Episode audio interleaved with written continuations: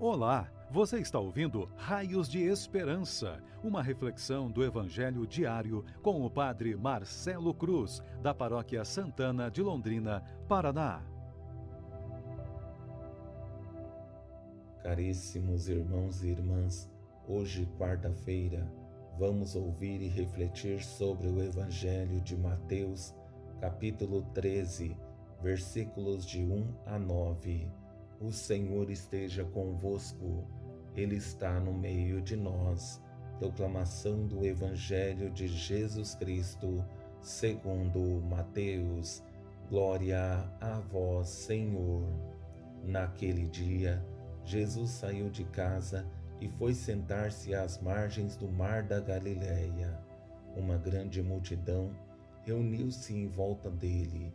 Por isso, Jesus entrou numa barca e sentou-se, enquanto a multidão ficava de pé na praia, e disse-lhes muitas coisas em parábolas.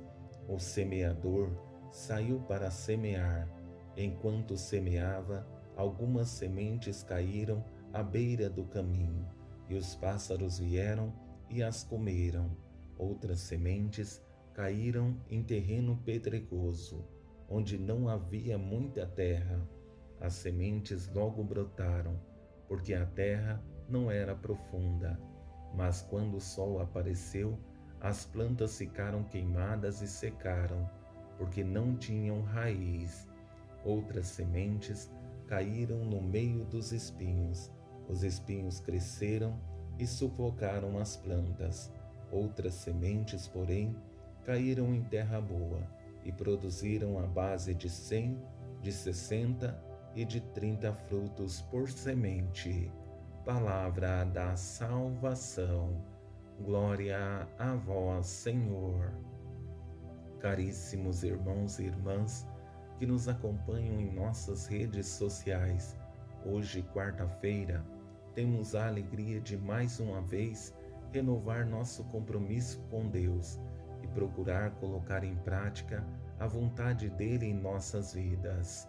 Sabemos que cada vez que dizemos que estamos com Deus e que queremos colocar em prática a Sua vontade em nossas vidas, aumenta a responsabilidade, porque ser cristão é uma graça, testemunhar Cristo em nossas vidas é exigente. Ao confrontar nossa vida com o Evangelho que ouvimos, percebemos essa exigência de forma nítida, porque são quatro situações que nos levam a questionar nossa vida e atitudes, procurar perceber onde estamos falhando e nos leva a comparar nosso coração com os quatro tipos de terrenos. O primeiro é o caminho, o segundo é o terreno pedregoso, o terceiro são os espinhos e o quarto é a terra boa. Para facilitar nossa reflexão, quero que fiquemos com o seguinte questionamento: Que tipo de terreno é o meu coração? Quando nos deparamos com esse primeiro terreno, que na realidade é um caminho, percebemos que é uma terra firme. A semente não tem como penetrar, porque não existe abertura. Por isso, facilmente a semente se perde ou alguém pega e consome. Enquanto semeava, algumas sementes caíram à beira do caminho, e os pássaros vieram e as comeram. Essa semente pode ser entendida como a palavra de Deus, o terreno, o nosso coração, e os pássaros podem ser as distrações que o mundo nos oferece quando a palavra de Deus encontra o nosso coração fechado, dificilmente consegue penetrar e não existirá a possibilidade para mudança de vida. Com esse segundo terreno, percebemos a superficialidade que corremos o risco de viver. De nada adianta uma fé de momento, e isso causará grandes prejuízos em nossa vida, por não ter consistência o ambiente que caiu a semente. Outras sementes caíram em terreno pedregoso, onde não havia muita terra.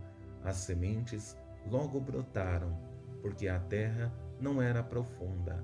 Mas quando o sol apareceu, as plantas ficaram queimadas e secaram, porque não tinham raiz. A superficialidade é um perigo, porque causa uma comoção de momento e quando começa a exigir um pouco mais da nossa parte, facilmente nos perdemos, porque não queremos responsabilidade e muito menos compromisso. E chegamos ao terreno mais complicado.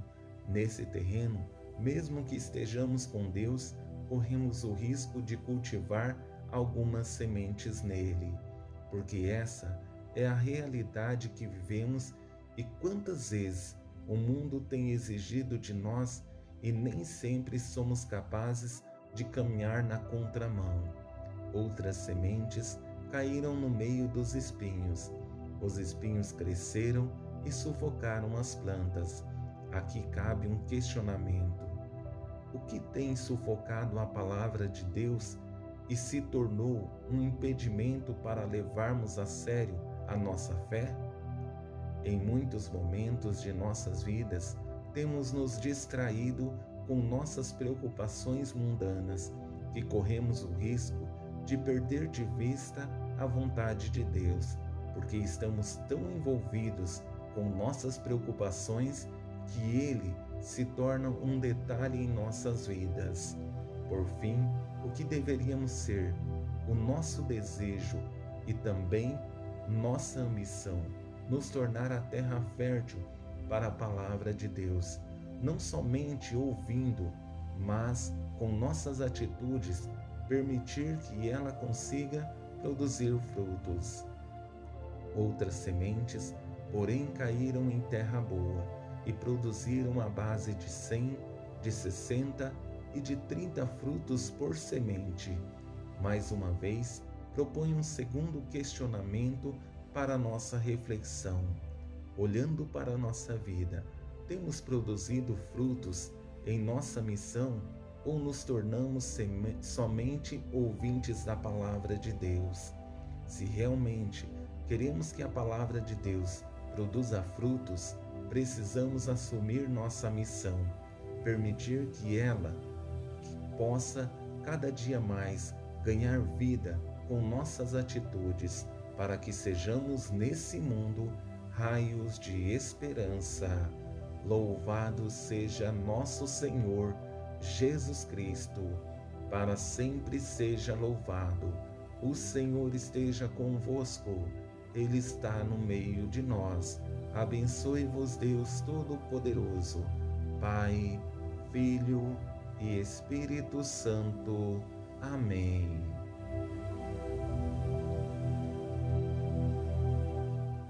Você ouviu o Raios de Esperança, uma reflexão do Evangelho diário com o Padre Marcelo Cruz, da Paróquia Santana de Londrina, Paraná.